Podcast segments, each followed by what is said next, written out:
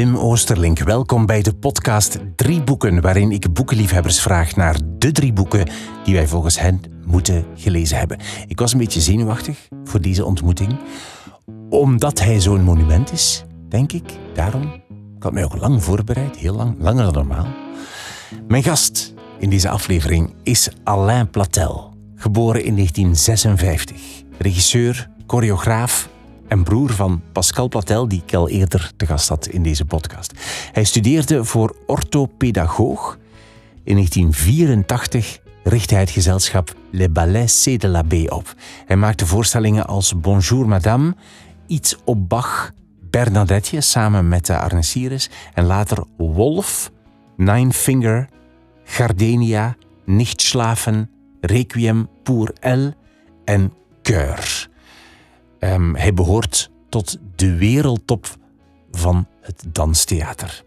We hadden afgesproken bij hem thuis, in zijn appartement in het centrum van Gent, waar hij woont samen met zijn vrouw en hun hond Kito. Hij had koekjes en fruitjes klaargezet op een tafeltje naast zijn mooie boekenkast en daar gingen we zitten om over boeken te praten. Ons gesprek gaat over de boeken die hem tot voorstellingen geïnspireerd hebben, over boeken die je levensverhaal vormen, over mannenvriendschap, over dagboeken en plakboeken. Hij vertelt hoe een voorstelling ontstaat en over de vreedste voorstelling die hij ooit maakte. En het gaat over de uitdrukking een platelleke doen. Wat dat precies wil zeggen. Alle boeken en auteurs die je hoort in deze aflevering en een foto van zijn boekenkast vind je op de website wimoosterlink.be onder het kopje podcast drie boeken. Daar staan de show notes bij deze aflevering. Daar vind je ook alle andere afleveringen van deze podcast terug. En dan nu, veel luisterplezier met de drie boeken die je moet gelezen hebben, volgens Alain Platel. Kito is eigenlijk de derde persoon die hier in dit huis leeft. Dat is een geadopteerde hond. En uh, uh, ja, we hebben dus uh, de voorbije vijf jaar geleerd um, hoe dat hij met ons wil omgaan en welke soort van hebbelijkheden en onhebbelijkheden dat hij heeft. En um, een van de dingen die ons opviel was dat hij, als we Happy Birthday zingen voor een of andere verjaardag van vrienden of kennissen of familieleden en zo, dat hij heel enthousiast wil meedoen aan, aan keren. Want is je vrouw ja. deed het voor, hè? Ja. En hij begon echt gewoon omhoog te springen. Van hij begint dan te springen, te springen en uh, ja, hij wil dan dansen en meedoen. maar je zegt, ik heb hem zelfs zien staan op zo, als je de lange, lange bedanking en de, de, de, de, als het ware de eindgeneriek van een, van een voorstelling van jou, heel onderaan bij de bedankingen staat hij ook bij. Hè? Ja, dat is iets bijzonders. Uh, mensen die een hond hebben, zullen dat wel herkennen. Um, als je een touche hebt met zo'n beest, dan, dan is dat iets dat zich echt wel verankert in je leven. Zodat zich echt... Uh, um, eigenlijk bijna als een riem vastgespt rondom u. En um, dan wordt het verschil tussen een dier en een persoon heel minimaal. Zo. En, en Kito is een tweede hond die ik heb en die mag gelukkig overal mee. En ik zie dat hij ook in mijn werksituatie altijd iets binnenbrengt dat goh, een soort van. Ik kom binnen in een repetitie en hij brengt eigenlijk een soort van ontspanning mee. Mensen voelen zich eh, direct iets meer op hun gemak.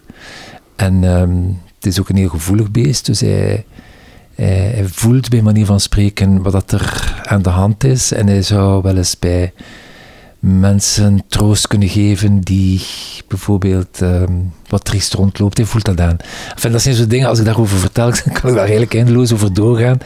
En zoals ik zeg, mensen die, die een hond hebben, begrijpen dat. Mensen die geen hond hebben, vinden dat een beetje vreemd. En je pakt hem dan bewust mee naar repetities dan? Ja, um, dat is bijna een voorwaarde geworden ook. Als ik werkte heb aan Keur, uh, dat was in Opera Ballet Vlaanderen, En ehm, samen met de, met de dansers van Opera Ballet Vlaanderen was dat een van de voorwaarden. Ik zei van ik wil die productie wel maken op voorwaarde dat hij mee mag komen naar de repetities. En ik heb daar dan uh, speciaal toelating voor gekregen van de directie. Ah, daar was speciale toelating van de directie voor? Ja, ehm, ik begrijp het ook wel, want ehm, ze kunnen natuurlijk niet iedereen de toelating geven om zijn huisdier mee te, mee te nemen. maar voor mij was dat, ja, dat, was, dat was een voorwaarde. Ik heb geprofiteerd van mijn uh, status op dat moment om hem binnen te krijgen. en ik heb ook gezien dat hij effectief ook een, heel, ehm, een hele goede invloed had, had op alles wat er gebeurde. Ja. En uh, een van de medewerkers, dat was dan de dirigent, uh, Alejo Perez, die, die, die was gek van de hond. Die was echt zot van. Speelde ook bij elk moment dat hij een pauze had, probeerde hij ermee te spelen en zo. hij zal ook dit gesprek met aandacht volgen, want hij ligt nu... Absoluut. Hij ligt nu aan je voeten. En voilà, effectief. Ja, Geweldig. Zeg maar, dankjewel om dit zo mooi te installeren. in een tafeltje naast de boekenkast. Wat een prachtige boekenkast. En foto's. En veel boeken. En ook uitspringende stukken, zie ik, aan de boekenkast. Je kijkt zo. Ja, ja, ja. Ik, laat u, ik laat u verwonderd kijken. Ja, ja, ik geniet van deze, van deze plek. Ik denk dat je ook zelf wel geniet van deze plek, toch? Ja, absoluut.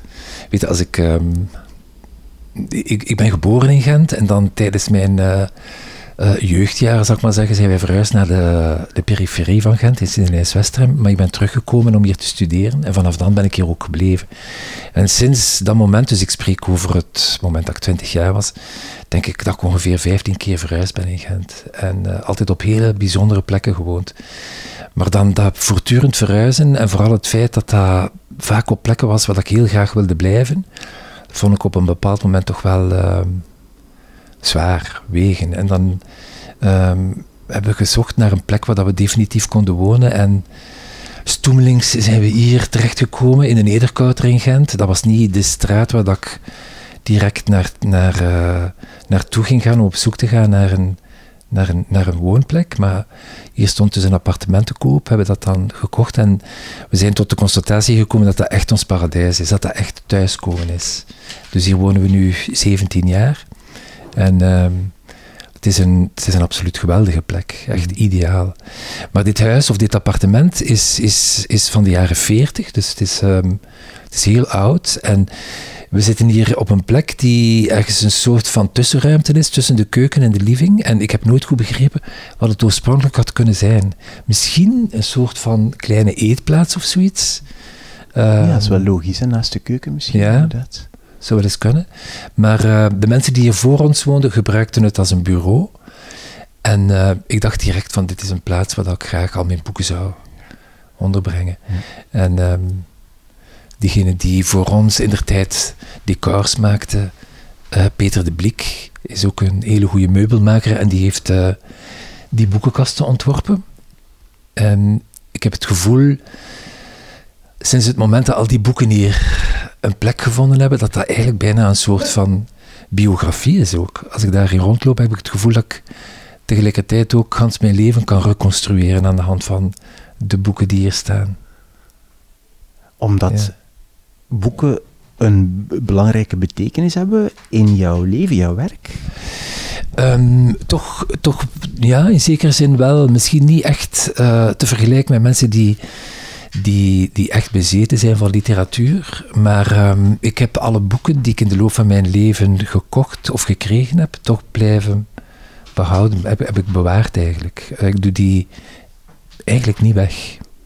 Um, en dus aan de hand daarvan kan ik bijna, zoals ik net zei, een soort van reconstructie maken van uh, wat er onderweg in mijn leven gebeurd is. Ja. Dat is fantastisch. Maar um, belangrijk, ja, ik lees graag, ik lees regelmatig, ik lees, ik zou niet zeggen dat heel veel, maar toch voortdurend. Um, en um, graag ook. En ik heb graag nog altijd de fysieke. Ik heb, ik heb graag uh, boeken ik hou boeken graag vast. Ja. Ik ruik ze graag ook. en, uh, Geen. Ja. Geen e-reader. Geen e-readers, nee, voor mij niet. Maar ik begrijp wel dat dat op een bepaald moment daar naartoe zal evolueren. Maar voor mij is het nog altijd belangrijk om ze te zien, vast te houden en Mhm. bij mij te hebben. Ja. Mhm. Dus ik, ik zie daar een prachtig klein boekentorentje staan. Is dat van... van- Is dat een kaars? Nee, wat is dat? Nee, dat is Dat de, boekentoren, ja, de boekentoren van Gent. Het is van Lego. Ja. Ah ja. Dat is gewoon... Ja, tussen al die boeken ehm, staan en liggen eindeloos veel kleine en grotere objecten. Allemaal dingen die ik ooit gekregen heb. eh toy toy toys, voor of na voorstellingen. Kleine geschenkjes van vrienden, kennissen, familieleden. Dingen die ik bijhoud. Het is zo'n beetje eh, tegelijkertijd de bibliotheek en eh, het uh, Prolaria-kot geworden. Maar wel ook zo allee, biografisch, als je zei, een beetje biografisch. En als je zo ziet wat er allemaal ligt. Bokshandschoenen.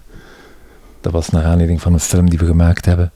Ah ja, waarin dat er... ehm, Why We Fight. Die, die- nee, Ah, dat nee dat is toch nog een andere Ah, film. kijk, kijk. Ik moest direct aan die film denken, maar niet zo. Ja, maar het is waar, dat gaat ook over vechten. Nee, maar in die film die we gemaakt hebben in 2006, De Balletten in Siala heette die, komt er een scène waarin dat Koen Augustijnen, een van de choreografen waarmee we hebben samengewerkt, ehm, een soort van choreografie gemaakt heeft met, eh, met een boxclub in Gent. En eh, die hebben hem dan, eh, en ook aan mij, op het eind van de opnames een paar bokshandschoenen cadeau gedaan. Ze liggen hier heel mooi. We gaan eens kijken naar jouw boeken. Hè. Drie Ja. boeken. Ehm, ja, we gaan beginnen met de eerste. Wat is jouw eerste boek? Heb je gekozen? Het eerste boek dat ik gekozen heb, dat is naar aanleiding van, want eigenlijk als ik ehm, op uw vraag nadacht, vond ik het ontzettend moeilijk. Hè? Eh, hoe kan ik nu drie boeken kiezen eh, uit die verzameling van boeken waarvan ik de meeste eigenlijk ook ontzettend graag gelezen heb? En eh, welke richting moet dat uitgaan? Ehm dat zijn boeken die eh, mij veel bijgebracht hebben op vlak van kennis over de wereld. En dan, dan verwijs ik naar eh, auteurs als Philippe Blom of, ehm, of Geert Mak. eh, dat, zijn, dat zijn mensen die mij heel veel verteld hebben, of Yuval Harari bijvoorbeeld, die mij veel verteld hebben over, over de ontwikkeling van de wereld en de mensheid daarin. Ehm, heel belangrijk, vind ik. Ehm, er zijn heel veel boeken die ik heb die meer autobiografisch zijn of biografieën zijn, die ik ook heel graag gelezen heb. Er zijn romans, er zijn essays, er zijn eh, politieke essays, die, die, waar ik bijvoorbeeld ook ontzettend veel aan gehad heb. Maar daartussen dus beginnen kiezen, dat vond ik zo ont- ontzettend moeilijk. Ehm, en ik was dan beginnen nadenken over wat, wa- wanneer ben ik echt beginnen lezen.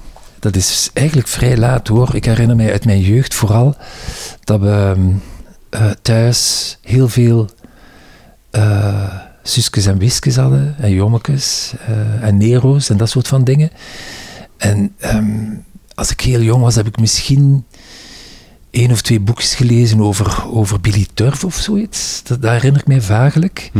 Maar het eerste echte boek dat ik gelezen heb, dat was ehm Siske de Rat. Ik denk dat ik toen een jaar of 12, 13 was. Ehm, en dat is mij ontzettend hard bijgebleven. En daarna, ehm, dan, dan is, is zo'n beetje een, een, een, een, soort van eh, witte vlek voor mij. In die zin dat ik me herinner dat we in Dumaniore wel, wel verplicht waren om, om, om alle Vlaamse auteurs te lezen. Maar daar is mij niet veel van bijgebleven. Ik denk dat ik op dat moment ook nog niet echt geïnteresseerd was daarin. Ehm, als ik nu kijk naar het werk van Stijn, Tru Struves bijvoorbeeld, dan kan ik dat veel meer appreciëren dan als ik eh 15, 16 jaar was. Ja. Ehm, het, het, het enige dat ik me echt herinner uit die periode was ehm, de ontdekking van het werk van Paul van Ostaaien als dichter, bijvoorbeeld. Dat sprak je aan. Dat ja. sprak mij on- ontzettend aan. Ja. Maar dat betekent niet dat ik bijvoorbeeld een poëzieliefhebber geworden ben. Integendeel eigenlijk. Maar dat was iets dat ik eh, ongelooflijk eh, intrigerend vond. Mhm. Ehm, ja, en dan eh, na Dumaniora eh, universiteit gedaan. En dan lees je vooral veel werk dat ook verplicht is. Eh, ook vanuit de psychologie, de pedagogiek en zo. En dat zijn dan vooral hele zware dingen, letterlijk en figuurlijk. Dikke cursussen en dikke boeken. Maar ehm, het is pas later, als ik eind twintig was, dat ik dan een boekje van iemand gekregen heb dat mij ongelooflijk uh, intrigeerde. En dat is het werk van, dat is een boekje van Marguerite Duras. Dat is het boekje dat je nu vast hebt. Ja, dat boekje heb ik nu vast. En dat is Het materiële leven. Ehm, en waarom dat ik dat zo goed vind? Ik denk dat dat een van de eerste werken was, na die hele geschiedenis die ik nu verteld heb, um, dat mij frappeerde omdat het zo ongelooflijk eenvoudig was. Het is eigenlijk geen uh, literatuur, het is ook geen roman. Het is een soort van verzameling van korte bedenkingen die ze opgeschreven heeft rond uh, heel verschillende onderwerpen die niet direct iets met elkaar te maken hebben. Maar die onderwerpen, dat kon bijvoorbeeld zijn een persoon, dat kon ook even goed zijn een canapé in haar uh, living, een steen die ze ergens gevonden had. Uh, of ze beschreef hoe dat ze probeerde te vechten tegen haar, haar alcoholverslaving. Dus al die dingen staan zo door en tussen elkaar. En de manier waarop dat ze dat beschrijft is zo ontroerend en zo eenvoudig um, dat het mij, ja, dat het mij eigenlijk, dat dat eigenlijk een van de allereerste boekjes is die mij zo ontzettend heeft aangegrepen. Omdat het Omwille van zijn één. Ik weet niet of, dat, dat, uh, of dat er zoveel in staat dat ik herkende. Uh, het was gewoon zo mooi beschreven allemaal. En zo eenvoudig. In een taal die ik, uh, die ik absoluut ehm, begreep en die mij aangreep ook. Mhm. En vanaf dan is, is Marguerite Duras een van die figuren geworden die mij is blijven achtervolgen eigenlijk. Ehm, ik heb dan wel een aantal werken van haar gelezen, maar op een bepaald moment ben ik interviews van haar beginnen uh, beluisteren eerst en later bekeken ook. En um, ik vind wat ze vertelt over het leven um, correspondeert heel erg met wat dat ze beschrijft in, in het materiële leven, maar is van zo'n grote wijsheid uh, dat ik heel vaak citaten van haar heb overgenomen en zelfs gebruikt in, uh, in een aantal werken. Um, een, van die citaten is zelfs de titel geworden van een, van een voorstelling. En dat citaat is Bonjour madame, comment allez-vous aujourd'hui? Il fait beau, il va sans doute pleuvoir, etc. Dus een hele lange titel. En dat komt uit een, uh, een citaat waarin dat ze zegt van Um, elke zin, hoe banaal dat die ook klinkt, bijvoorbeeld bonjour madame enzovoort, kan um, alles inhouden wat uh, het leven te bieden heeft. Um, alles wat dat mooi is, alles wat dat verdrietig is, alles wat dat zwaar, alles wat licht is, kan in zo'n zin verborgen zitten. En ik vond dat ontzettend mooi en heel poëtisch. En uh, vandaar wil ik dat gebruiken als titel voor een voorstelling. Uh, maar dan later hebben we nog andere citaten van haar eh, uit interviews gebruikt, bijvoorbeeld in Keur, de voorstelling die we nu nog altijd spelen, mm -hmm. en waarin dat we een aantal van haar uitspraken ook letterlijk op scène uh, laten horen. Ja. Van wie heb je het gekregen? Je zei dat je het gekregen had, denk ik? Wel, um, ik vermoed dat ik het gekregen heb van een vriend van mij. Um, begin jaren, alleen midden jaren tachtig. En dat is zo de periode dat ik uh, samenwoonde met een aantal mensen. In verschillende leefgemeenschappen heb ik dan gewoond. En in één daarvan um, woonde er ook iemand, Alexander Klaes. Dat is, uh, die is dan uh, kaasmaker geworden daarna. Maar dat is zo een beetje de persoon geweest die in mijn leven um, heel vaak uh, boeken gegeven heeft. Ik ga er u straks nog een laten, laten zien. Die mij altijd uh, ontzettend zijn bijgebleven. Dat is een beetje mijn gids geworden ook, op vlak van literatuur. Dat is iemand die echt voelde wat je, wat je graag had van literatuur? Niet alleen voelde hij dat, maar het is ook iemand die ongelooflijk belezen is. En um, op een of andere manier er altijd hele vreemde uh, keuzes in weet te maken. En die dan wil delen ook met, met mensen die hij graag heeft. En um, ik denk dat hij het is die het materiële leven ooit aan mij gegeven heeft, ja. En wat moet ik mij voorstellen bij een leefgemeenschap? Dat is zoals samenwonen in een huis? Samenwonen met een aantal vrienden. In, in, uh, in het begin was dat mensen waar ik samen mee studeerde. Um, en dan later had dat de bedoeling om met die mensen op een min of meer goedkope manier te kunnen te kunnen rondkomen. Dat was gewoon een huisdelen met een aantal mensen. Maar dat is uh, in sommige gevallen ook zijn dat situaties geweest waarin dat we heel intiem met elkaar zijn omgegaan. Um, waar, dat, zijn, dat zijn momenten geweest voor mij waar ik ontzettend veel geleefd, geleerd heb van de mensen waar ik mee samengeleefd heb op dat moment. Ja. Heb je dit in het Nederlands gelezen? Ja, hè? Het, is, ja. Het, ja, het materiaal heeft is in het Nederlandse, de Rainbow Pocket zie ik. Uh, staat dus, lees je, zou je het in het Frans ook lezen of niet? Um, ik kan in Frans en Engels lezen, maar ik doe het liever in het Nederlands. En ik heb ook het gevoel dat vandaag de dag ook vertaling, want dikwijls wordt gezegd van ja, maar het uh, oorspronkelijk is zoveel juister en netter en, en, uh, en ja, origineler. Maar ik heb het gevoel dat vandaag de dag vertalingen eigenlijk ehm, gewoon ontzettend goed zijn. Mm Ja, ja. oké. Je sprak van Keur, een voorstelling die je, wat je nog nooit eerder gedaan hebt, um, ja, hernomen is niet het juiste woord, maar opnieuw gemaakt hebt. Een remake van je eigen voorstelling. Wat, wat, betekent dat voor jou? Waarom, is dat, waarom heb je dat nooit gedaan en waarom nu wel? Heb je het gedaan? Ja, dat is, een goede vraag, want ik heb eh, in de loop van mijn carrière heel vaak gezegd van ik ga nooit een voorstelling opnieuw maken. Uh, omdat ik het gevoel had dat een, elke voorstelling een project is die um, enkel kan gerelateerd worden aan de ploeg die het gemaakt heeft. En ook vaak uh, de neerslag is van, van, van wat ik op een bepaald moment in mijn leven uh, gevoeld, meegemaakt heb met die groep van mensen. En dus um, bijvoorbeeld, ik vond het, ik heb het, ik heb zelden of nooit mensen vervangen uh, in een voorstelling, tenzij dat dat, dat, dat absoluut noodzakelijk was. Um, ik herinner mij bijvoorbeeld een voorstelling waarbij dat er iemand uh, een zwaar ongeluk gehad had. En dan waren we verplicht, omdat we midden in een tournee zaten, om die persoon te vervangen. Dus dat zijn zeldzame momenten geweest waarop dat ik mensen heb vervangen. Um, maar ik heb, ook altijd het gevoel gehad van oké, okay, gemaakt een voorstelling met een groep van mensen. En dat is een intens uh, creatieproces. Daaraan gekoppeld is er dan een tournee van meestal anderhalf jaar tot soms twee jaar, die ook heel intens is.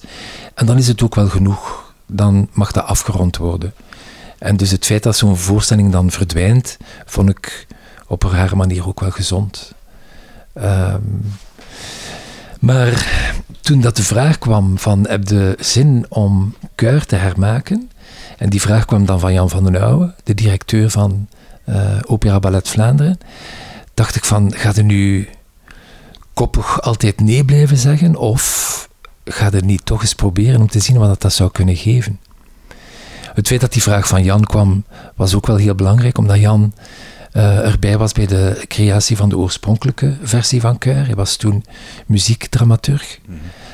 Um, en ik vond, en ik vind hem als directeur van de Opera Ballet Vlaanderen vind ik echt een heel spannend gebeuren. Um, Jan is iemand die heel intens samengewerkt heeft met Gerard Mortier. En Gerard Mortier beschouw ik een beetje als een, als een van mijn belangrijke mentors. Um, en ik vind dat wat dat Mortier gedaan heeft in de operawereld uh, tot op vandaag nog altijd iets heel spectaculair. En dus zien hoe een van zijn, tussen aanhalingstekens, zonen, dat werk zou kunnen verder zetten vandaag de dag, hmm. vind ik heel spannend. Want Mortier is ook degene die, voor, die ergens de push gegeven heeft voor de eerste keur, als ik het goed begrijp, hè? of niet? Ja, ja. Um, ik ben iemand die oh, maniacaal fan is van um, de muziek van Bach. En um, als het van mij afhing, dan maakte... Dat ik enkel voorstellingen maken met muziek van Bach, bij manier van spreken. Maar het is uh, Mortier die mij elke keer een stapje verder gepusht heeft. Onder andere Mortier want er zijn nog andere mensen. Maar hij was de eerste die gezegd heeft of gevraagd heeft van... Oorspronkelijk um, was dat dan uh, iets te maken rond de muziek van Mozart. En dan hebben we in 2003 Wolf gemaakt. Um, en daarna heeft, vroeg hij mij van, zouden niet iets willen doen met de muziek van Verdi? En daar is Keur uit voortgekomen. Ja. En ben je blij dat je het nu opnieuw gedaan hebt? Of heb je zoiets van, shit, ik had toch gelijk. Ik had toch niet mogen doen. nee, nee, nee, nee. Ik ben ontzettend blij dat ik dat gedaan heb. Um, Kijk, eh, als we Keur gemaakt hebben, dan was dat voor, opera, voor de Opera van Madrid. En um, daar had Gerard mij gezegd, want ik, had, ik heb toen de keuze gemaakt om, om iets te maken rond het koorwerk van, uh, van uh, de opera's van Verdi. En daarna is er ook de muziek van Wagner bijgekomen. Maar het koor zou dus een belangrijke rol spelen. En um, Mortier zei mij van oké, je krijgt uh, negen dagen repetitie met het koor.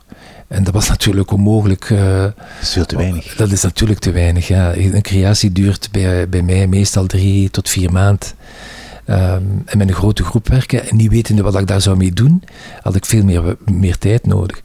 Maar we hebben dat dan opgelost door in Gent te werken met een grote groep van vrijwilligers gedurende een aantal weken. En die vrijwilligers waren een beetje de, de guinea in die zin dat zij uh, samen met ons het materiaal onderzochten dat we graag wilden gebruiken in de voorstelling. en zo waren we min of meer zeker van datgene wat we aan het koor wilden vragen op het moment dat we naar Madrid gingen. En waren die negen dagen voldoende om dat materiaal aan te leren aan het koor. Um, dus dat was, dat, was, uh, dat was iets heel bijzonders. Maar, maar dus nu uh, stond al dat materiaal er en kregen we opnieuw heel weinig tijd om het zowel aan het koor, maar ook aan een nieuwe groep van dansers aan te leren. En dat vond ik uitdagend. Uh, ook het feit dat het zou zou uitgevoerd worden, dat materiaal, door een groep van balletdansers. Ik had eigenlijk nog nooit met een, met een equipe van balletdansers gewerkt. Um, intrigeerde mij. Ik wou echt weten van, zou dat lukken? Want dat is toch een, een hele specifieke uh, uh, lichaamstaal die wij gebruiken. Normaal met, met ja, hoe, hoe, noem je dat, hedendaagse dansers, dat bedoel je toch? Hè? Ja, ja, ja. Dus dat, zijn, dat, dat, is, dat is een hele diverse groep in die zin dat dat een verzameling is van dansers die uit heel verschillende richtingen komen. Ja. Daar, zitten ook, men, daar zaten ook mensen tussen die uit de balletwereld kwamen, maar de meeste waren wel hedendaagse dansers of, uh, of um, ja, mensen uit die, uit die branche, zou ik maar zeggen. Als jij een, je zegt dat een creatieproces, dat het eigenlijk heel erg samenhangt met de groep en het moment waarop je het maakt, hè, um, mogen, een rare vraag, mogen, ik heb een paar rare vragen, mogen... Dat bestaat niet, rare nee? vraag. Goed, mogen dansers zelf soms iets kiezen wat ze doen? Hè? Versta je? Dus mogen die, hebben die dan zo inbreng? Of eigenlijk is mijn vraag, hoe streng ben je? Ik, ik, ik kom dus uit, ik heb uh, orthopedagogiek gestudeerd, dus ik heb helemaal niks te maken met dans en, en theater. Dus, dus um, um, ik, um, ik, kwam dan heel snel tot de constatatie, als ik werkte met profe professionele dansers, dat ik absoluut afhankelijk was van, van het materiaal dat zij zouden maken. En dat is eigenlijk een soort van methode geworden. Dus uh, een voorstelling maak ik altijd met het materiaal dat de mensen waarmee ik werk uh, willen aanbieden. Rond thema's die ik hen voorstel of die zij voorstellen. Dus, dus alles wat dat je op scène ziet, in bijna alle voorstellingen die ik gemaakt heb, is precies het materiaal dat door de mensen die op scène staan gemaakt is, geleverd is, bewerkt is, doorgegeven aan elkaar. Dus um, als je vraagt, hebben ze veel inbreng? Heel veel ja, inbreng. Ja, okay. Ik ben er van, afhankelijk. Ja, oké. Okay. Ja. Je zei van die orthopedagogie, wat je gedaan hebt. Je werkt met mensen met een handicap, kinderen met een handicap. Ik, ik las, ik, ik zag onlangs in een interview dat iemand opmerkte dat je, dat, dat je dus in de bewegingen die, die jouw dansers maken, dat je dat kan zien. Ik schrok daar heel erg van, van die opmerking. Maar ik vond dat prachtig, omdat het moment dat je het doorhebt, kan je het niet meer niet zien. ja. Vanaf dan zie je het altijd, zie je altijd van, oh ja, dit gebeurt. En het is ook een soort, ja, ik dacht van, mooi, wat een mooie, wat een, iets moois om, om van iets wat we een handicap noemen, hè, om daar dan, dat daar, dat dat kunst wordt, dat dat schoonheid wordt of zoiets. Is dat iets waar je bewust van was? Altijd al?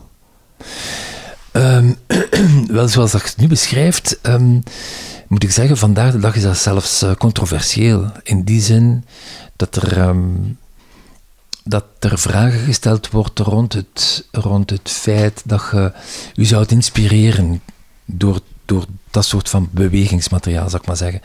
Maar de geschiedenis die, die, die uh, ik gevolgd heb, is de volgende. Ik, ik ben afgestudeerd als orthopedagoog. Ik ben um, terechtgekomen in theater en dans een beetje per toeval, zeg maar zeggen. En ehm, op een bepaald moment heb ik moeten beslissen, ga ik daar professioneel mee verder of blijf ik in de branche werken waar dat ik voor gestudeerd heb. En ik heb dan het risico genomen om, om in theater en dans uh, uh, te gaan werken. Ehm, en ik herinner me in het begin dat heel vaak de vraag werd gesteld van wat is de link tussen uw verleden als orthopedagoog en het feit dat je nu met theater en dans bezig bent. En ik had daar heel veel gêne rond om daarover te, te, te vertellen. Um, want ik had het gevoel dat die twee niks met elkaar te maken hadden. Of ik wou in elk geval dat die niks mm. met elkaar te maken hadden. Ik had uh, gekozen voor theater en ik vond dat iets helemaal anders dan het werken met kinderen met beperkingen. Mm -hmm. um, maar ik heb onderweg moeten inzien en toegeven dat alles wat ik um, aan ervaringen opgedaan heb door te werken met kinderen uh, met beperkingen, dat dat op een of andere manier toch mijn werk is binnengeslopen. Uh, in het begin redelijk um, ja, onherkenbaar nog, of toch goed weggestopt, zou ik maar zeggen. Maar op een bepaald moment, en ik wou eigenlijk eh, de dansers en de mensen waar ik mee werkte niet direct confronteren met dat verleden.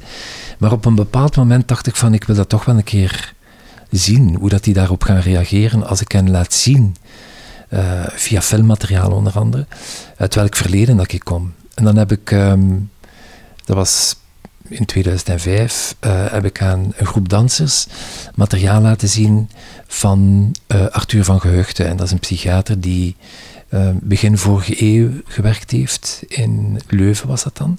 En die um, filmopnames maakte van zijn patiënten in de psychiatrische kliniek waar dat hij werkte.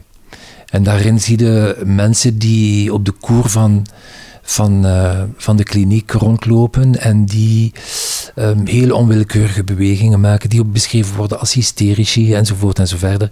Zeer um, um, impressionant materiaal om naar te kijken. En voor mensen die bezig zijn met beweging en met het menselijk lijf, misschien wel interessant, dacht ik toen. Uh, maar zo, zoals ik zei, ik had, ik had nogal wat reserves en gêne om dat te laten zien aan hen. Omdat ik vooral schrik had dat ze dat lachwekkend zouden vinden. Dus dat ze daar zouden mee lachen. Mm, omdat dat soms van, uh, sommige beelden zijn ook, kunnen ook heel komisch overkomen als je kijkt naar die mensen. Maar um, het omgekeerde gebeurde van datgene wat ik dacht. De, de dansers werden daar heel stil van en um, waren heel sterk onder de indruk van die beelden. En um, ik herinner mij nog een reactie van een van hen die zei van ja, we zitten eigenlijk niet te kijken naar mensen die ziek zijn, maar we zitten te kijken naar mensen die overlopen van intense gevoelens en bij wie dat, ja, de taal ontbreekt om daarover te praten. En dus zien we dat het uh, lichaam begint te spreken. Dus dat die die ongecontroleerde bewegingen veel te maken hadden met een soort van veruitwendiging van, van heel intense en diepe gevoelens. En dat vond ik ontzettend mooi. Hm. En ik zag dan ook een link met wat dat dans in feite is. Dans is eigenlijk ook zo'n vertaling van grote emoties in bewegingen. En, en de vorm kan verschillen. Uh, uh, maar als je bijvoorbeeld naar klassiek ballet kijkt, dat heel, gaat heel vaak over, over de grote gevoelens van liefde en doodgaan en dat soort van dingen.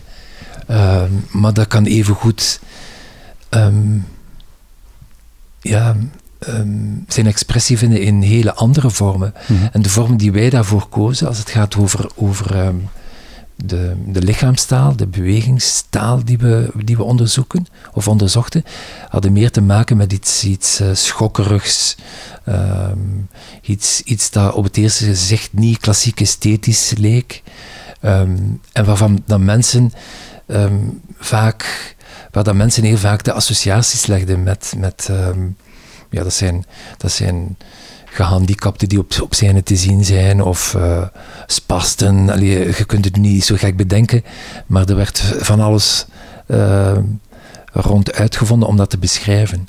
Terwijl dat voor mij in de eerste plaats ging over, over um, uh, die heel specifieke vorm van zich uiten die de dansers gevonden hadden, om die grote gevoelens ja, uh, zichtbaar te maken, zou ik maar zeggen, via dans. Ja. Jouw eerste boek, Marguerite Duras, met het materiële leven. Is Staat zij zelf op de, op de cover daar? Of is dat, ik zie het niet goed. Ja. Ah, dat is zij, ja, inderdaad, nu zie ik het, ja, inderdaad. Dat ja. is zij zelf. Over haar leven, over politiek schrijvers, seksualiteit, mannen, huizen, alcohol en de dood. Voilà. Alright. Wat is jouw tweede boek? Ehm, het tweede boek heeft ook te maken met een voorstelling. Eh, dat is een boekje dat ik, dat, dat ik ehm, ooit gekregen heb van Benjamin Verdonk. En ehm, ik Acteur, was eh. acteur, ja. En ik was samen met hem en Fumio Ikeda, een danseres van Rosas, ehm, aan het bekijken of we samen een voorstelling konden maken. Eigenlijk was de vraag gekomen van Fumio om een solo te maken voor haar. En ik vertelde haar toen dat ik dat niet zo graag deed. eh, solo's maken. En Dat vind ik, vind ik, ik vind het ook zo moeilijk om, om daar rond een complete voorstelling op te bouwen. Ik heb het gevoel dat solo's vaak voor een kwartier interessant zijn, bij manier van spreken. En daarna wordt het moeilijk hè, om, om, om, om de aandacht vast te houden. Was ze kwaad? Ze was helemaal niet kwaad, in tegendeel. nee, want voor haar was het een gelegenheid om een van haar dromen te proberen realiseren. Namelijk eh, samenwerken met Benjamin Verdonk. En toen dat, dat zij dan eh, aan Benjamin gevraagd heeft, eh, heeft hij onmiddellijk ja gezegd. En wij zijn de studio ingedoken en dan zoals gewoonlijk op zoek gegaan naar waar gaan we het over hebben. Eh, want geen van ons drieën wist dat. En ehm, we hebben alle hoeken van de kamer gezien, zou ik maar zeggen. Tot wanneer dat Benjamin met, met dit boekje afkwam. Beasts of No Nation van Uzodinma Iweala. En dat is een Engels boekje. En um, Uzodinma uh, uh, Iweala uh, is, is een, een, Amerikaanse, Nigeriaanse schrijver, arts ook, die een dissertatie gemaakt heeft over kindsoldaten in Afrika. En die daarna, vanuit die dissertatie, een, um, een boekje geschreven heeft, Beasts of No Nation. En daarin wordt het, um, het verhaal verteld van een kindsoldaat in uh, de ik-vorm. Dus um, het is alsof dat, kind zelf vertelt wat hem uh, overkomt. En het is heel bijzonder, omdat het in een soort van kinderlijk Engels geschreven is. Van in het begin tot einde. En Benjamin heeft um, die taal gebruikt om daar rond een personage te creëren. Eigenlijk twee personages te creëren. Hij zelf als kind, die zijn verhaal vertelt, in stukken en brokken, bij manier van spreken. En um, uh, uh, Fumio, die daarbij staat en die daar commentaar op geeft, al dan niet met uh, beweging en dans, maar evengoed door te zingen of door te praten. En dat is een, um, een, een, een vrede voorstelling geworden. een van de, de meest vredaardige voorstellingen die ik, die ik ooit gemaakt heb. Zo vreed zelfs dat Benjamin, um, die, die die voorstelling zeker een jaar gespeeld heeft, als er dan sprake was om ze te hernemen, vertelde dat hij dat liever niet wilde doen, omdat dat veel te veel onder zijn vel ging. En hij daar eigenlijk ook fysiek en psychisch begon van af te zien. Maar vredaardig, inhoudelijk vredaardig over, over, het lot van die kindsoldaat, dat is het idee, hè? Ja, niet alleen dat, maar ook de manier waarop dat hij dat vorm gaf. Want die, die voorstelling, daarin zie je dus twee um, personages die op een vrij luidruchtige en bijna hysterische manier uh, de meest vredaardige dingen vertellen die ze hebben meegemaakt. Um, dat was naar ons gevoel ook de enige manier waarop dat je dat soort van um, verhalen kon vertellen naar een publiek toe. Daar op een, op een intellectuele, analytische uh, manier over, over uh, vertellen. Rationeel, dat was naar ons gevoel niet mogelijk. Mm -hmm. Maar die twee, um, al, zelf als bijna kleine kinderen, op een, uh, op een ja, ik, hysterische manier die verhalen laten vertellen, kwam, kwam wel hard binnen. Maar het zo spelen en dat elke avond opnieuw uh, vertellen, de, die, die, die verhalen over, over moord en verkrachting en, en, en martelingen en misbruik, ja, dat, dat, dat, dat, dat, dat, dat vreet u aan. Uh, dat is niet iets dat u onberoerd laat. Uh, onmogelijk. Mm -hmm. ja. Als je dat ziet als regisseur, choreograaf, hè, um, wat doe je dan? Ga je dat, ga je dat dan... Want ja, je staat natuurlijk van een, een kleine afstand zo. Ga je dan dat doorduwen? Ga je zeggen van ja, maar nee, maar dit is nodig voor de voorstelling. Ga je dat erger maken? Oei, dat is een raar technische vraag. Maar, of ga je, dat, ga je daar voorzichtig in zijn? Wat, is jouw rol daar dan in op dat moment? Als je ziet dat dat gebeurt bij een acteur? Um, in, in, in, ik, ik, ik begrijp uw vraag, maar die heeft niet alleen te maken met die voorstelling. Maar eigenlijk gaat het meer over um, als er dingen gebeuren in de studio waarbij dan mensen dingen laten zien die, die over bepaalde grenzen gaan. Wat doe je daarmee als regisseur? Is dat dan iets dat je, waarvan dat je denkt van, ah, interessant, en dan neem ik dat mee in een voorstelling? Of uh, blijf je daar pudiek en voorzichtig rond bewegen, zou ik maar zeggen? Ik ben eerder iemand die... Um, ja, die, die zo'n dingen niet direct gaat stimuleren. Ik zorg wel voor het feit dat er een, sfeer gecreëerd wordt in de studio waarbij dat mensen zich op hun gemak voelen en um, vertrouwen hebben in het feit dat uh, de studio een plek is waar dat ze eigenlijk alles kunnen laten zien. Uh, dat ze willen laten zien en dat ze mogen zeker zijn dat, dat ik het materiaal dat ze laten zien niet ga gebruiken of misbruiken voor verkeerde doeleinden. Dus dat vind ik, vind ik echt super belangrijk. Um, maar tegelijkertijd is dat dus inderdaad een plek waarin dat je dingen ziet die, die, um, die, die heel intens kunnen zijn, die heel persoonlijk kunnen zijn.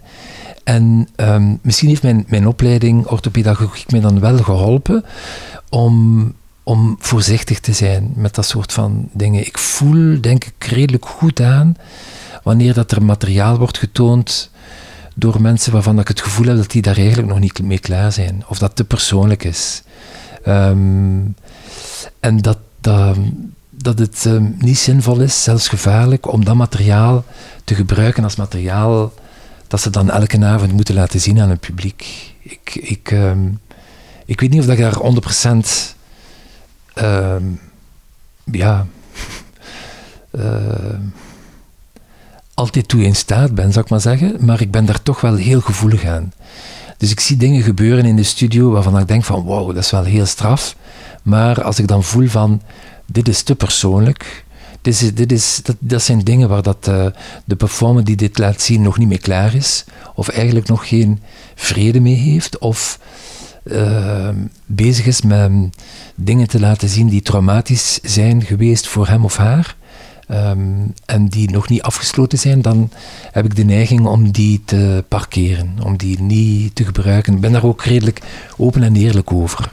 Um, en ik kan dat uitleggen aan mensen. Je zegt dat ook. ik zeg dat ook. Niet, ja. Ik ben niet klaar mee. Ja, dat vind ik niet goed. Dat is te gevaarlijk. Dat vind ik. Uh, ja. Hoe is dat dan te gevaarlijk? Wat, wat is dat? Goh, als dat te maken heeft met psychische wonden, uh, want mensen gaan in het, in het zich laten zien en in het vertellen over wat hen bezighoudt, in zo'n studio soms heel ver. Hè? Je krijgt heel veel um, persoonlijke informatie te zien en te horen. Um, ja, dat is gewoon heel intiem, heel persoonlijk. Dat voelde. Ja. En, um, en, als, als, en, en vaak is dat ook zo dat als ze dat laten zien, dat dat dan heel vaak uh, op, dat, op dat moment ook heel kwetsbaar overkomt. En dat, dat soort van. Ja, dat zijn dingen die ik redelijk snel aanvoel. Zo. Mhm, ja. Uh, maar ik niet alleen. Ik, zit, ik, ben, ik word altijd omringd door mensen die mij dat bevestigen of die mij daarin kunnen steunen. Ja, okay. uh, dit boek, Beast of No Nation, is uiteraard door de thematiek en door de inhoud een, een geëngageerd boek. Hè? om het woord geëngageerd te gebruiken. Uh, in, in, hoe belangrijk is dat voor jou, geëngageerd? Zou je iets kunnen maken dat niet geëngageerd is? Oké, wat is geëngageerd? Maar geënt belangrijk voor de maatschappij op dit moment, zoiets?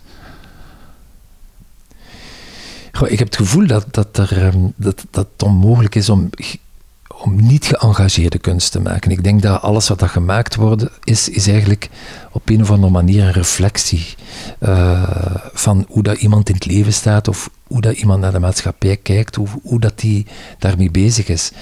En, en dat kan iets, iets grappigs zijn, dat kan iets oppervlakkig zijn, dat kan iets diepgaand zijn.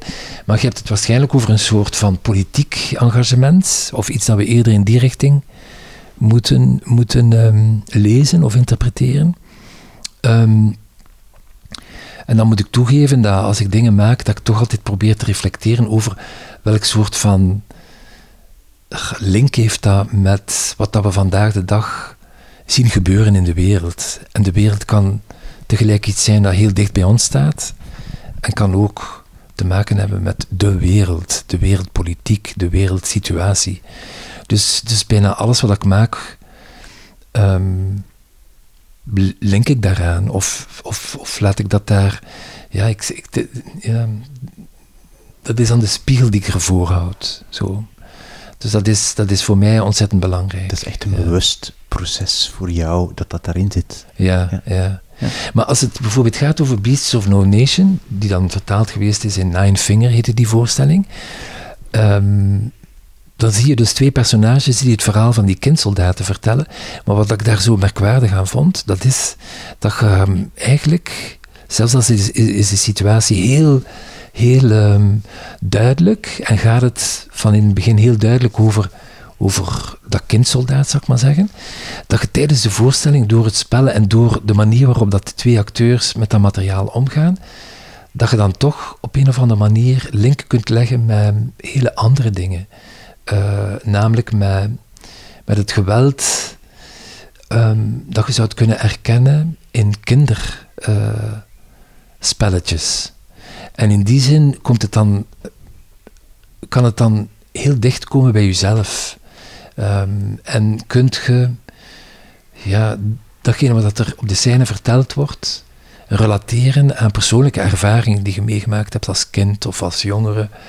Uh, als het gaat over, over de manier waarop dat je naar de wereld kijkt, de, de soort van um, vertaling in fantasie van datgene wat, dat, wat dat je in de wereld ziet gebeuren, de vertaling in kinderspelletjes van, van gewelddadige situaties. Enfin, dus dat waren dingen die, die, dat, dat, dat, was iets wat ik eigenlijk heel merkwaardig vond in die voorstelling. Dat Fumio en Benjamin in staat waren om ons bijna te doen vergeten dat het gaat over twee, of over één kindsoldaat, ja. maar dat het gaat over, over twee, twee kinderen. Maar, en heb je dat zelf vastgesteld of heb je dat er zelf ingestoken? Dat heb ik onderweg vastgesteld. Dat hebben, ik denk niet dat we dat erin gestoken hebben. Ja. Nee. Wauw. Ja. Je had nog een, een, boek erbij gelegd, denk ik. Ja, en dan, dan dat is um, um, De Seizoenen van Maurice Pons. En dat is bijvoorbeeld ook zo'n boek dat ik gekregen heb van Alexander. Ah, ja. um, en ik heb dat erbij gelegd omdat eigenlijk alle twee boeken zijn die, over, die op, op een, uh, op een ongelooflijke mooie manier, het is raar om te zeggen, hele vrede situaties kunnen beschrijven. En de seizoenen is redelijk onbekend werk, hoewel ik denk dat het de laatste tijd dan toch um, bekend is geworden. Toch, enfin, de, Maurice Pons is zo'n auteur die de meeste mensen niet kennen. Um, maar de seizoenen is opgepikt door iemand op een bepaald moment, nog niet zo lang geleden. Het is een boek dat hij geschreven heeft in 65, um, dus al een hele tijd terug. Maar zowel hij zelf als het boek is, heeft niet zo'n groot succes gekend, zou ik maar zeggen. -hmm. Maar nu begint het zo wat zijn weg te vinden na zoveel jaren. En de seizoenen is, is uh, ook zo'n vreed verhaal, maar dan, dan imaginair. Uh, Beasts of No Nation is gebaseerd op een realiteit. Terwijl dit is, is, het, uh, is het verhaal van een schrijver, Simon, die, Simeon, um, die ehm, zich wil terugtrekken om een boek te schrijven en terechtkomt in, in, in, een, in een gebied in de bergen die bevolkt wordt door een heel vreemde uh, gemeenschap van mensen die er allemaal vreselijk uitzien. Er is daar ook veel inteelt en dat soort van toestanden. Uh, die mensen leven eigenlijk alleen maar van linzen en van alles wat je met linzen kunt maken, van soep tot, uh, tot, en met, tot en met de wijn, bij manier van spreken. En ehm, hij leeft daar in die gemeenschap en uh, in dat gebied regent het alleen maar. En de manier waarop dat hij die mensen beschrijft, is van zo'n vredeaardige schoonheid, die op een of andere manier, die ik op een of andere manier linkte ook aan Beasts of No Nation. Vandaar dat ik die twee wou samen in, in, uh, uh, presenteren. Vredeaardige schoonheid. ja, op een of andere manier word ik daar, daar um, daardoor aangetrokken door ja, dat soort van je, oog, je, je, als je Ik me licht zorgen te maken. Nee, nee. Niet doen, nee, nee, nee. nee. Okay. Houd je bij wat je leest? Ja, ik doe dat. Um, ik heb nog altijd zo van die ouderwetse agenda's, waarin dat je um, elke dag noteert welke afspraken die je moet maken. Hè? Zo echt zo van die oude agenda's. Maar um, daar noteer ik ook elk jaar in welke boeken dat ik gelezen heb en welke voorstellingen die ik gezien heb. Omdat ik de neiging heb om die te vergeten. En ik vind het eigenlijk um, belangrijk om op het einde van het jaar uh, achterom te kijken en te zien van wat heb ik nu eigenlijk gezien en gelezen. Um, en wat was er belangrijk? Wat ben ik, was er mij bijgebleven? Ja. En is dat dan dus auteurtitel en ook de datum wanneer je het gelezen hebt, bijvoorbeeld? Nee, dat is alleen auteur en titel. En, ja. en ook niet de beoordeling of zo? Nee, nee, nee. nee. Geen sterren of bolletjes. mensen doen en bij de voorstellingen, is dat, is dat ook zo van waar en wie het gemaakt heeft? Ja, ja, ja, ja, En is het dan veel voorstellingen? Wel, um, dank vanaf. De laatste twee jaar was dat heel weinig natuurlijk. Ja. Maar over het algemeen ja, is dat eigenlijk heel veel. Ja, dat um, maar dat hangt ervan af hoe, of ik meega op tournee met voorstellingen of niet. Want als ik zelf al um, heel veel eigen voorstellingen zie, want ik doe dat graag, ik ga graag mee op tournee. Ja, om telkens je eigen voorstelling opnieuw te zien, dat? Ja, ja. Okay. Dat hangt ervan af. Hè. Dansvoorstellingen zijn de voorstellingen die ik het meest en intens opvolg, omdat dat voorstellingen zijn die eigenlijk in de loop van de tournee ook nog veel veranderen. Um, theatervoorstellingen, zoals bijvoorbeeld nu Gardenia is op tournee, die liggen veel meer vast. En um, die worden eigenlijk ook uh, absoluut beheerd, zou ik maar zeggen, door de ploeg um, die daarmee toert. Mm -hmm. maar dus dansvoorstellingen die volg ik redelijk uh, intens op, omdat er onderweg nog heel veel gebeurt. Mm -hmm. En je was aan het zeggen, dus als je heel vaak je eigen dansvoorstelling ziet, dan ga je wel of niet vaak andere voorstellingen Dan ga ik liever, uh, dan blijf ik liever thuis. Oké. Okay. Snap ik, ja. ja, je kan ook ontzettend genieten van thuis zijn. Ja, maar dus als je niet meer op tournee gaat, zie je wel veel, veel andere voorstellingen, zoiets? Redelijk, ja. ja. Uh, niet op, niet... Ik denk, als ik vergelijk met vroeger, en dan bedoel ik zo um, in het begin, dat ik mij theater en dans bezig was, was ik veel gulziger in het gaan bekijken van, van voorstellingen. Dat is uh, op een bepaald moment verminderd. Um, niet omdat ik niet graag meer ga, integendeel, ik ga nog altijd heel graag naar voorstellingen. Maar um, ik denk dat ik nu selectiever geworden ben, dat ik nu veel meer kijk van uh, wat wil ik echt zien. En dat ik vroeger misschien veel meer ja, impulsiever naar voorstellingen ging gaan kijken die ik niet kende of uh, wat ik niet van wist wat dat, zou worden. Uh, Nieuwpoort Theater bijvoorbeeld, in de tijd dat ik begon met theater maken, was een plek waar ik bijna elke week zat. Hmm. En ging gaan kijken naar dingen die ik, uh, die ik absoluut niet kende. Als je naar een dansvoorstelling gaat, weet de regisseur van de dansvoorstelling, of weet de, de, de dansers, acteurs dan, dat je komt? Hmm. Ik hoop meestal van niet. maar soms gebeurt het. Ja, soms gebeurt het als ze het weten. En hoe is dat dan? Of waarom zeg je dat? Wel, ik denk, um, ja, ik ben niemand, ik ben, ben ook wel iemand die, uh, dat is zelfs uh, legendarisch geworden, een platelletje doen, noemen ze dat. Dat betekent dat, dat ik na de voorstelling redelijk snel verdwijn. Um, en dat heeft niet te maken met het feit dat ik, die, dat de voorstelling goed of slecht vind of geen mensen wil zien. Maar um, op een rare manier ben ik bijna altijd heel zwaar geraakt door datgene wat ik op een scène zie. En ik heb uh, altijd de behoefte om dat op zijn minst te laten bezinken vooraleer ik daar iets kan over zeggen. Ehm, en dat gaat dan niet over het uh, beoordelen van een voorstelling, maar gewoon het um, na een voorstelling over koetjes en kalfjes beginnen praten, of zo gewoon ergens een, een, pint gaan drinken met mensen en over andere dingen beginnen praten, vind ik ontzettend moeilijk. Uh, dat blijf ik echt wel heel moeilijk vinden. Ehm, ja, ik loop dan liever een stukje in de stad rond om, om na te denken van wat heb ik hier nu gezien? Ja. Waarover ging dat? Waarom grijpt mij dat aan of juist niet? Um, Om er daarna dan met de ploeg over te ja, praten, daarna, te geven misschien? Ja. Als dat gevraagd wordt, met plezier. Ja, ja, ja. Dus okay. een platelletje doen. Goed dat ik weet dat dat zo heet. ja, er zijn er die dat zelfs um, gewoon zeggen. Ik ga even een platelletje doen nu. In de voorstelling. maar ik herken dat wel. Ik heb dat... Ik, allez, ik herken wel het gevoel van je wil natuurlijk eerst je wil niet zomaar over de andere dingen praten als je een voorstelling gezien hebt. op het moment dat ik daarmee naar buiten kwam en dat ik dat dan ook vertelde aan mensen, als die mij vroegen van ja, je zit altijd zo direct weg. Het is niet altijd zo, maar toch wel vaak. Dan vertel ik dat, waarom dat, dat zo was. Dus dan gaf ik de uitleg die ik daarnet gegeven heb. En veel mensen herkennen dat ook wel. Um, ja, en eigenlijk zijn er veel mensen die dat graag zouden willen doen. Maar die even goed en even graag na een voorstelling nog een pint drinken. Hè. Daar is niks mis mee natuurlijk. Ja, ja, tuurlijk, tuurlijk. Maar ik kan ook niet zo gewoon...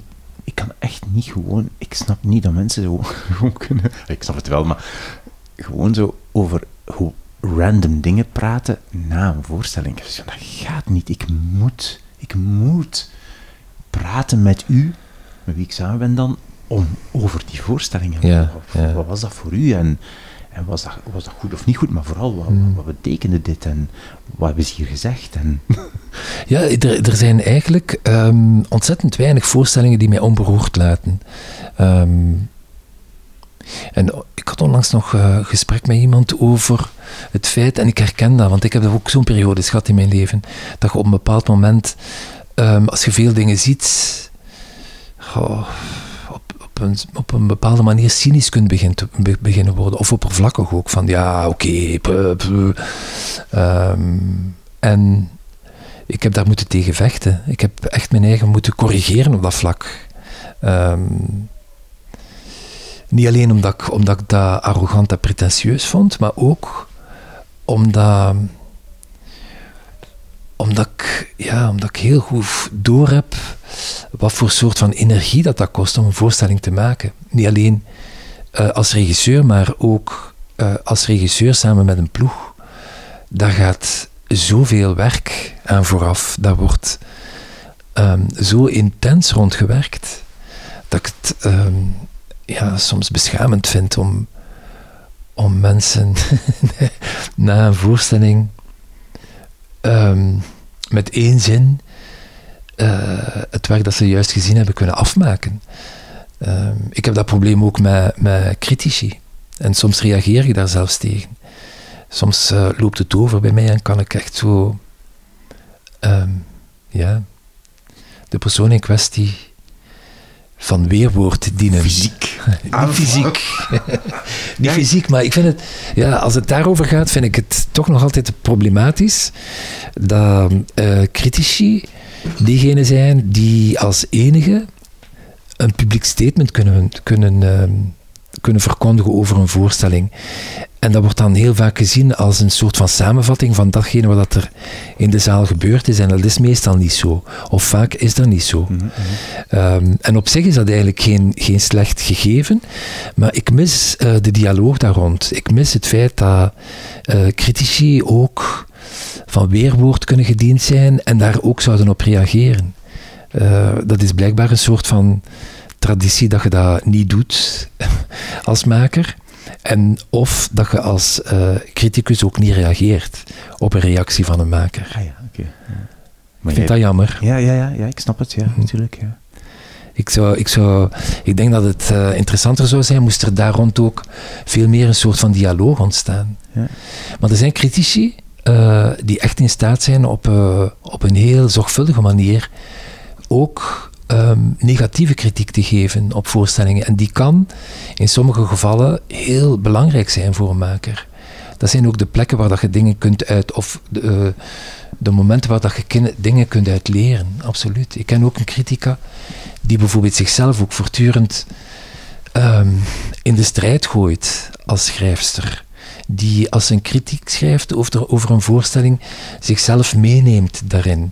En zichzelf bevraagt terwijl dat ze ehm, een kritiek schrijft. En dat is heel uh, bijzonder en, en zelfs ontroerend op een bepaalde manier. Mm Maar je gaat dan echt zo mailen naar, kwaad mailen naar een criticus soms? Uh, het gebeurt zelden, maar het is een paar keer gebeurd. En naar aanleiding van Keur bijvoorbeeld is het gebeurd. ik zal geen namen noemen. Uh, maar ja, dan, dan liep het wel over. Zo. Uh, als iemand op een heel oppervlakkige manier in vijf lijnen een voorstelling beschrijft op een manier waarvan ik denk van iemand die de voorstelling gezien heeft, weet begot niet waarover dat, dat gaat. En bovendien op een, op een, met, met, met een, een, een, toon van meewarigheid, echt vol dédain, uh, uh, kan vertellen hoe, hoe, hoe slecht dat hij het vond, dan, dan kan het bij mij wel overlopen. Ja. Hoe was het om zelf een boek, we hebben het over boeken vooral, zelf een boek te maken over een productie, Requiem pour Elle. Ja. Uh, want ja, plots moet je dan zo een ander medium gaan Allee, in, neerleggen in een ander medium, bij wijze van spreken. Hoe was het? Uh, ja, ik had nooit gedacht dat ik ooit een boek zou schrijven. Um, maar die vraag was mij al een paar keer gesteld geweest. En dan um, kwam die op een bepaald moment van Thomas Blommaert, van um, van uh, EPO. En ik was op dat moment bezig met een soort van dagboek bij te houden van de productie Requiem pour Elle. En ik dacht van, misschien zit daar wel materiaal in om daar rond iets te maken dat op een boek zou kunnen gelijken. En hij heeft mij daarin gestimuleerd. En ik heb dat als een uitdaging ook aangenomen. En dan ben ik dat beginnen schrijven met het idee van dit wordt een boek, dus dit gaat een boek worden. En als je daaraan denkt, als je denkt dat je, dat je ergens in een boekenkast tussen al die andere auteurs zou kunnen terechtkomen, uh, dan slaat de schrik u natuurlijk om het hart en dan denkt je van ja, daar zou ik beter niet aan beginnen, want dat is zoiets specifiek. Maar tegelijkertijd dacht ik dan van uh, nee, doen. Ja. Als je het gevoel hebt dat daar iets zou kunnen inzetten, op zijn minst proberen. En dan onderweg zie je wel of dat, dat uh, iets zou kunnen worden of niet. Mm -hmm. Nu, uh, het schrijven van dat verslag, dat boek van Requiem pour Elle, was natuurlijk op zich eigenlijk al iets heel bijzonders, omdat de voorstelling al zoiets uh, uitzonderlijk was, omwille van het feit dat we beeldmateriaal gebruikten van iemand die stierf. Um, en dat was dan iemand die we kenden, en um, de moeder van mensen, de vrouw van iemand. En um, die familie meekrijgen in dat hele project was op zich eigenlijk al een, een ongelooflijke belevenis, zou ik maar zeggen. En als ik hen daarna zei van ik zou dat heel graag uh, beschrijven en dat willen publiceren via een boek, dan was ook dat eigenlijk uh, aanvankelijk niet evident uiteraard, omdat daar heel veel intieme informatie in uh, verteld werd, van hoe dat, hoe dat, dat proces verlopen was en, en welk soort van communicatie die we gevoerd hebben met die familie. Maar de manier waarop dat zij dan open stonden voor dat idee was zo ontroerend en zo een grote steun voor mij om het dan uiteindelijk toch te doen. Um, dat ik heel blij ben dat dat gebeurd is. Ja. Um, Doe ja. je dat vaak een dagboek bijhouden rond een voorstelling of was dat uitzonderlijk toen? Ik hou dagboeken bij, maar dat zijn meer plakboeken. Dat zijn geen um, boeken waarin dat ik minutieus beschrijf wat dat er gebeurt. Via woorden, via taal. Dat gebeurt dan via beelden, korte citaten. Uh, ja, dat is een plakboek eigenlijk. En zo heb ik van bijna alle producties die ik gemaakt heb, een plakboek of plakboeken. Die, die eigenlijk ook een soort van dagboeken zijn, omdat er ook heel dikwijls... Um, dingen in staan of beelden in staan die te maken hebben van, met wat dat er op dat moment in de wereld gebeurt. Mm -hmm. ja. Staan ze hier? Nee. Die staan hier. We kunnen ze straks Ah, staan daar bekijken. ergens. Ze staan daar. Dat is ook een hele boekenkast. Ja, waarschijnlijk. Ehm, jouw tweede boek was Beasts of No Nation. Voor de auteur moet ik kijken hoor. Ehm, moet ik kijken naar... Dat Ik heb dus- ook lang moeten oefenen op, zijn, Ja. op het uitspreken van zijn naam. Uzodinma Uzodinma Iweala. Ja, Ja. geen contact gehad met de auteur, Nee. toevallig. Nee. Oké, en daarbij nog als extra boekje De Seizoenen van Maurice Pons. Maurice Pons. Wat is jouw derde boek? Ja, het derde is, is Een Klein Leven van Hanya Yanagihara. Ehm, en daar heb ik echt zo een tijdje moeten over nadenken, omdat er heel wat romans zijn en heel wat eh, boeken in, in, waarin dat levens beschreven worden, die, die mij gefrappeerd hebben. Maar Een Klein Leven was iets dat mij bijzonder ehm, aangegrepen heeft. Eh, het is een boek dat ik, ehm, dat ik gelezen heb op het moment dat het uitgekomen is, in 2015 is dat. En het vertelt het verhaal van vier vrienden in New York. eh, wiens ja, vriendschap eigenlijk beschreven wordt over een periode van 30 jaar, van als ze studeerden tot, tot 30 jaar later. Ehm, en dat is een boek dat op verschillende manieren kan gelezen worden, naar gelang ehm, datgene dat u het meest triggert, zou ik maar zeggen. De meesten zien daarin op een bepaald moment het verhaal verschijnen van Jude, eh, een van de vier studenten eerst, maar dan later dus een van die vier vrienden, ehm, die in de loop van het boek geleidelijk aan zijn geheim prijsgeeft. En dat is een geheim van zware mishandeling in zijn jeugd, waar dat hij heel traumatische herinneringen aan overhoudt en die zich vertalen in, in, in ehm, zelfverminking. En de, de, de onmacht waarmee dat de drie andere eh, vrienden daarop moeten toekijken of proberen daarmee om te gaan. Ehm, dus veel zien, zien dat dramatisch verhaal als, het, ehm, als de, rode, de rode draad in het boek. Maar ik persoonlijk was veel meer geïntrigeerd in de manier waarop dat de vriendschap tussen die vier mannen beschreven wordt door, de, door die auteur. Ik had in de, loop van het, het, het boek heel vaak moeite met het geloven dat dat een vrouw was die, eh, die dat beschreef. Ehm, omdat de manier waarop dat zij over vriendschap tussen mannen kon spreken, ehm, zo juist was. Enfin, toch in elk geval zoals dat ik het eh, ehm, in mijn persoonlijk leven heb ervaren. Zo juist was en zo gedetailleerd, dat ik mij afvroeg van hoe kun je dat weten als je zelf geen man bent, bij manier van spreken. Ehm, en, en dat was voor mij het belangrijkste van dat boek. Namelijk de manier waarop dat mannen en man vriendschap kunnen uitbouwen eh, eh, onder elkaar. Ik heb in mijn persoonlijk leven, en ik heb daarna, dat, juist, juist verwezen naar die, die momenten van, waarbij dat we samen gewoond hebben met een aantal mensen, ehm, heb ik ook zo eh, vriendschappen gehad met, met, met mannen die, die heel intens waren.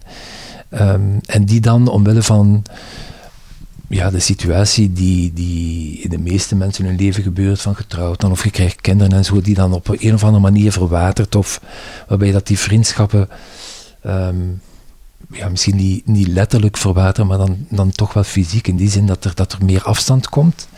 En waarbij dat je later in je leven afvraagt van wat was dat en zou dat, welke betekenis heeft dat, heeft dat in mijn leven?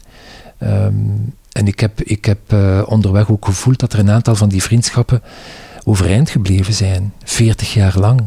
Dus er zijn drie, vier mensen in mijn leven die ik gekend heb toen dat ik eh, een jonge twintiger was. En eh, eh, vriendschappen die tot op vandaag gebleven zijn en, en, en eenzelfde soort van intensiteit hebben behouden. En daar ben ik bijzonder blij om. Zo. Ik denk dat, ehm, dat vriendschap en de manier waarop dat mannen dat verwoorden onder elkaar ehm, iets is dat heel zwaar onderschat is. En heel weinig aan bod komt. Misschien nu, nu meer dan vroeger, maar in elk geval, ehm, het is iets dat mij persoonlijk ook altijd heeft geïntrigeerd.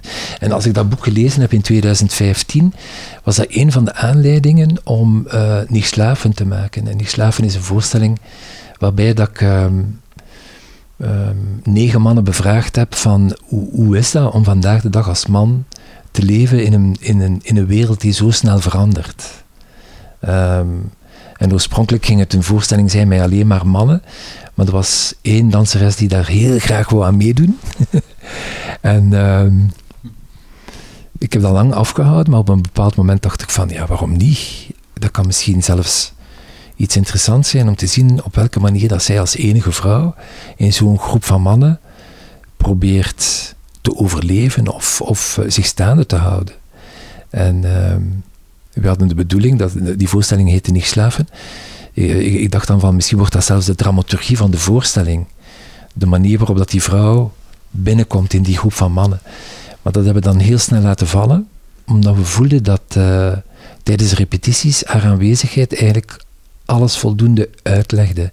Zij als enige vrouw tussen die mannen, het hoefde geen, geen specifiek verhaal mee te krijgen. Haar aanwezigheid was voldoende als, als uh, zichtbaar teken. Zo, uh, het verhaal moest dan maar gemaakt worden door de mensen in de zaal, ja. zou ik maar zeggen. Ja. En was nog een, had je nog een boek erbij of niet? Ja, ja maar dat is iets. Goh, ik, ik weet niet of ik daar, daar iets moet over vertellen. Want, want ik wou, omdat uh, een klein leven zo uh, heel specifiek gaat over mannen. Um, wou ik het boek van, van Lisette het Hoofd daarnaast leggen, De onverzadigbare vrouw en de afwezige man. En die titel zegt eigenlijk al voldoende, denk ik. Maar dat is een heel, ander, uh, een heel andere geschiedenis. Dat is een, um, um, een, een, een, feministe die um, een boek schrijft over de macht van vrouwen. En dat is uh, voor mij opgegroeid als man um, in een heel feministische omgeving. Uh, om te beginnen heb ik drie uh, hele straffe zussen. Um, en een nog veel straffere moeder gekend. Maar ik ben ook in mijn studententijd en daarna heel vaak omringd geweest door, door hele straffe vrouwen um, die mij voortdurend ook um, wezen, en dat bedoel ik niet negatief, op, um, op, op, op, ja, op, op, uh, op de onaangename kanten van de mannen, zou ik maar zeggen. Hè? Om het uh, voorzichtig uit te drukken allemaal. En als ik dat boek las, een feministe die vertelt over welke macht dat vrouwen hebben over mannen, en de manier waarop dat ze dat beschrijft, want ze doet dat dan aan de hand van, van uh, mythen en zagen en geschiedenissen. Uh, en op een heel ontluisterende manier, dan was dat zo een soort van, uh, ja, zoiets dat, dat mij verzoende met, met de, uh, hoe moet ik zeggen, met met, met, die, met, die, met die grote spanning die er eigenlijk bestaat tussen mannen en vrouwen, die mij al gans mijn leven ook ontzettend intrigeert. En waar, waarbij dat ik mij heel vaak de vraag stel van hoe komt dat dat mannen en vrouwen um, uh, zo'n zo zo eindeloze gevechten met elkaar aangaan. En ze geeft daarover informatie die heel troostend is. En die op het moment dat je dat weet en kunt toegeven, uh, als mannen kunnen toegeven dat ze, wat dat er in de titel staat, heel vaak afwezig zijn.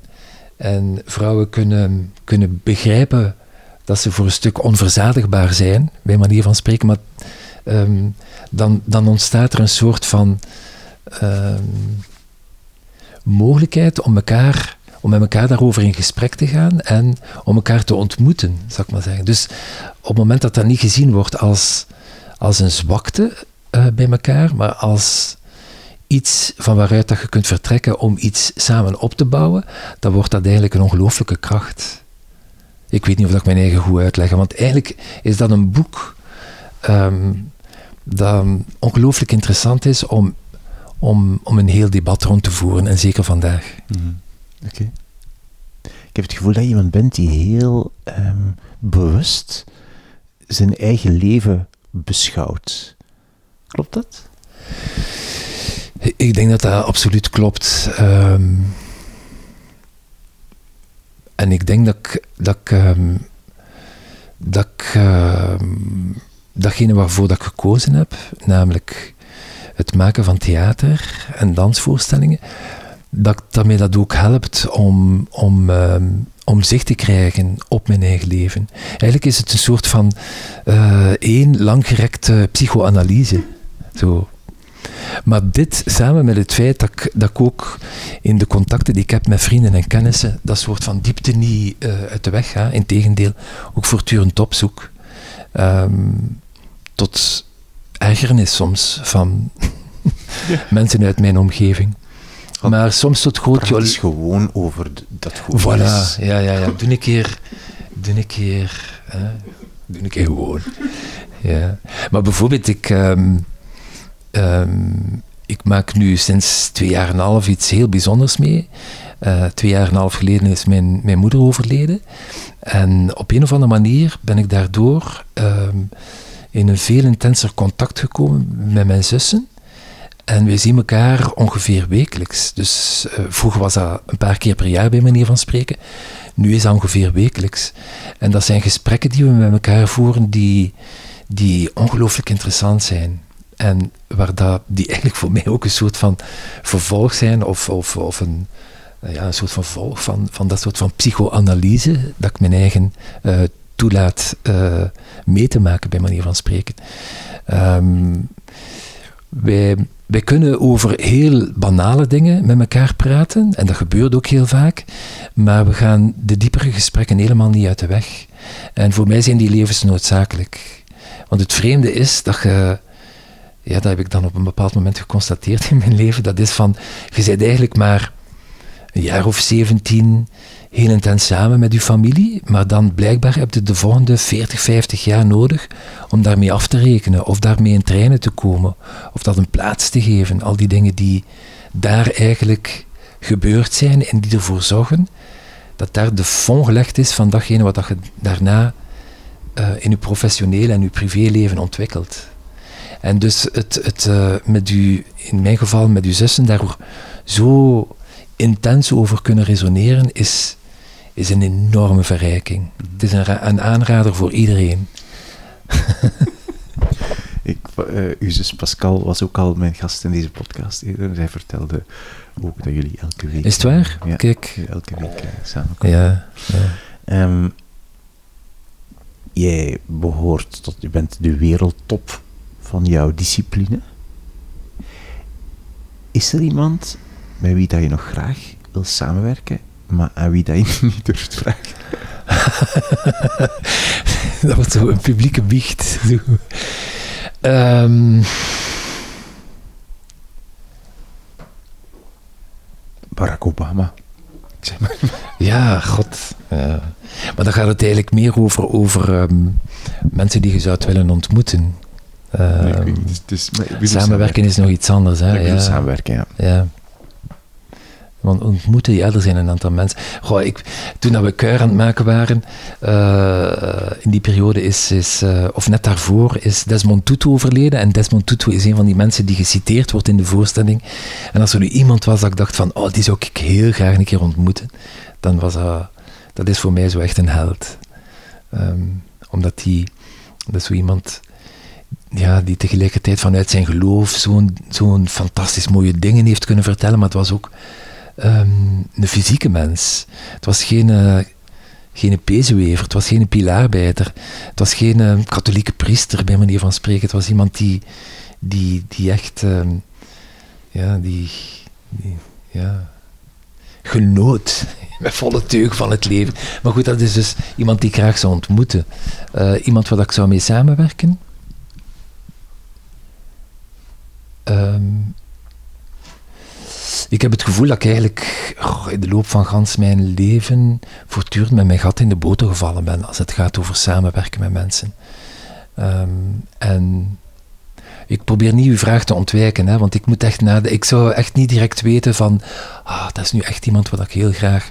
Omdat als ik zie met wie dat ik op dit moment samenwerk, ik denk dan bijvoorbeeld aan Frank van Laken en Steven Prengels in functie van Mind Gent bijvoorbeeld, of ik denk aan aan de mensen waar ik mee samenwerk nu en waar we binnenkort weer gaan mee optreden met Keur, dan kan ik alleen maar zeggen van, wat een chance heb ik dat ik die mensen mag ontmoeten en daarmee bezig mag zijn.